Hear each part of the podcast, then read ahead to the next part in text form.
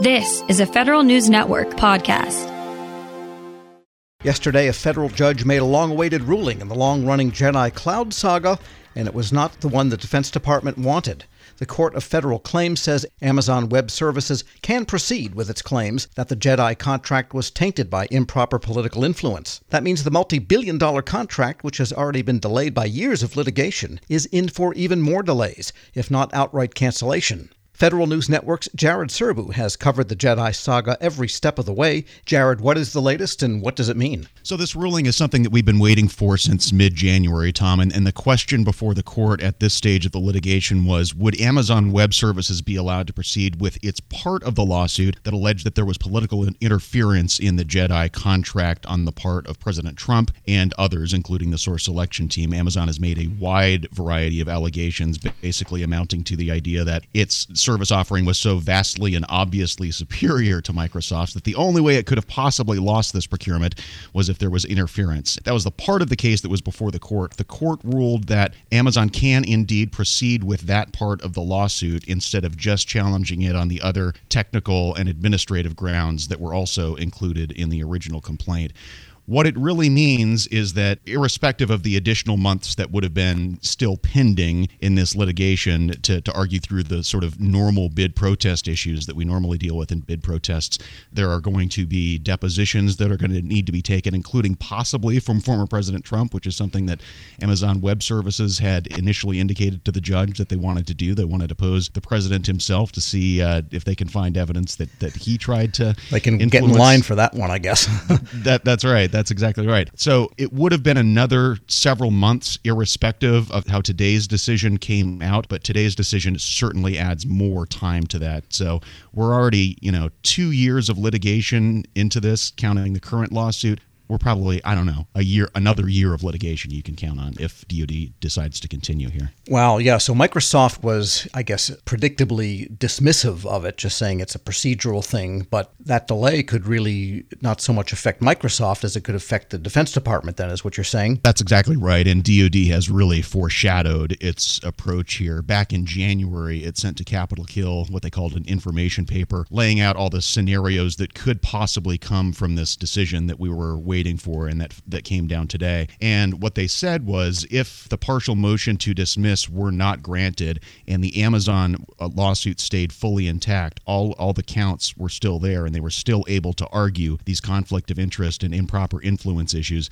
they would have to reassess their entire approach to Jedi and whether they wanted to continue at all. When we asked the Defense Department for comment today on today's ruling, very tellingly, I think they said we have nothing to add to what we said in that January info paper. So I think there are some strong hints, at least, that this may, I emphasize, may be the end of the road for Jedi, at least as it's been constructed so far. Yes, because Amazon had a lot of grounds, and they were still saying that they're superior on a technical and cost basis, too. So that's another whole layer that would have to be argued besides the political end of it. Absolutely, and there's no assurance that, the DoD would win the lawsuit in the end, no matter what. But at this point, for them, it's really a timing issue. They have described this this Jedi requirement for the past at least two years, including in that info paper I mentioned to Congress, as an urgent unmet requirement for cloud services to warfighters. So I, it's going to be even more urgent and unmet a year from now and you know pile on top of that the fact that there there's mounting evidence that the military services have kind of given up.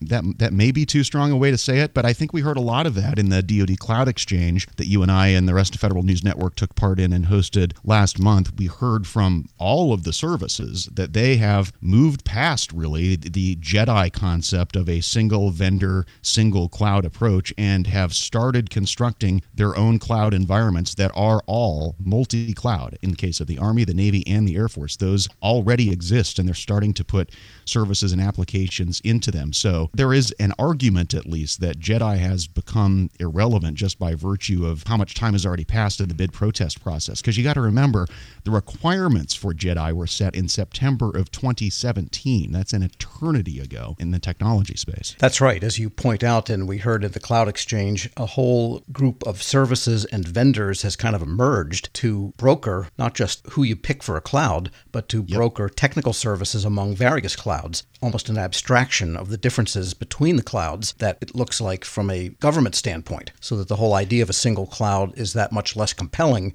perhaps, than it was four or five years ago. I think that's dead on, and that, that came out, for example, in the, the conversation that I had with Nick Chaillan, who's the Air Force's chief software officer. And he flat out said, when I brought this up, if we were constructing a requirement for cloud services for something like JEDI, we would just absolutely not set it up as a single award approach. We want multi vendor. And, and what makes that possible is the way the Air Force is is approaching the cloud, which is to put most of its applications into Kubernetes, Docker type containers, so that the underlying computing environment is really a commodity. You can run it on Azure, you can run it on you can run it on AWS, you can run it on a server stack flying around in a U2. So as you say, that's all abstracted from what the underlying product is. You can run it on basically anything and move it from one environment to another environment, which renders something like JEDI somewhat useless. Yeah, and as a practical matter from a business standpoint, there's probably enough business to go around for everybody anyway, as there has been. This was a $10 billion award, decent, but over 10 years. Yes, that's absolutely right. And, you know, one reason, I don't want to be too cynical here, but one reason Amazon Web Services has a strong incentive to continue to pursue this litigation is that it's continuing to get task orders from other elements of DoD for all of the services that we've mentioned from the Army, the Navy, the Air Force, their own enterprise computing environments,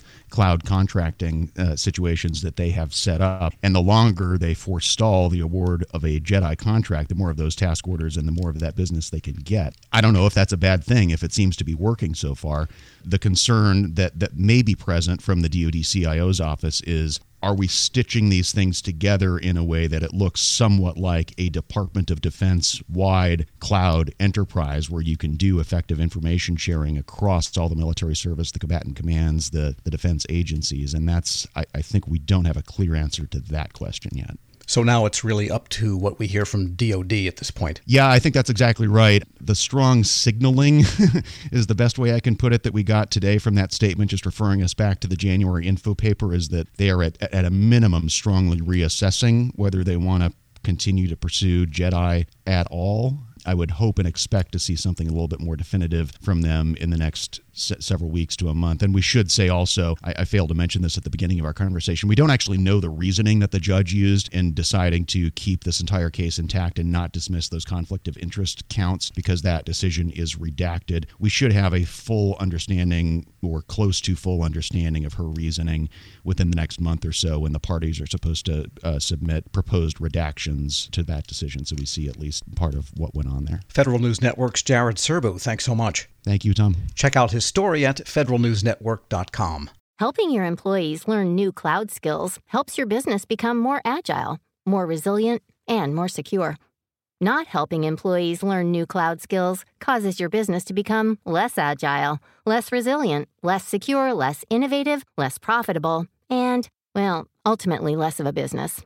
Don't become less of a business. Try Pluralsight and get your employees everything they need to learn new cloud skills. Learn more at pluralsight.com/vision.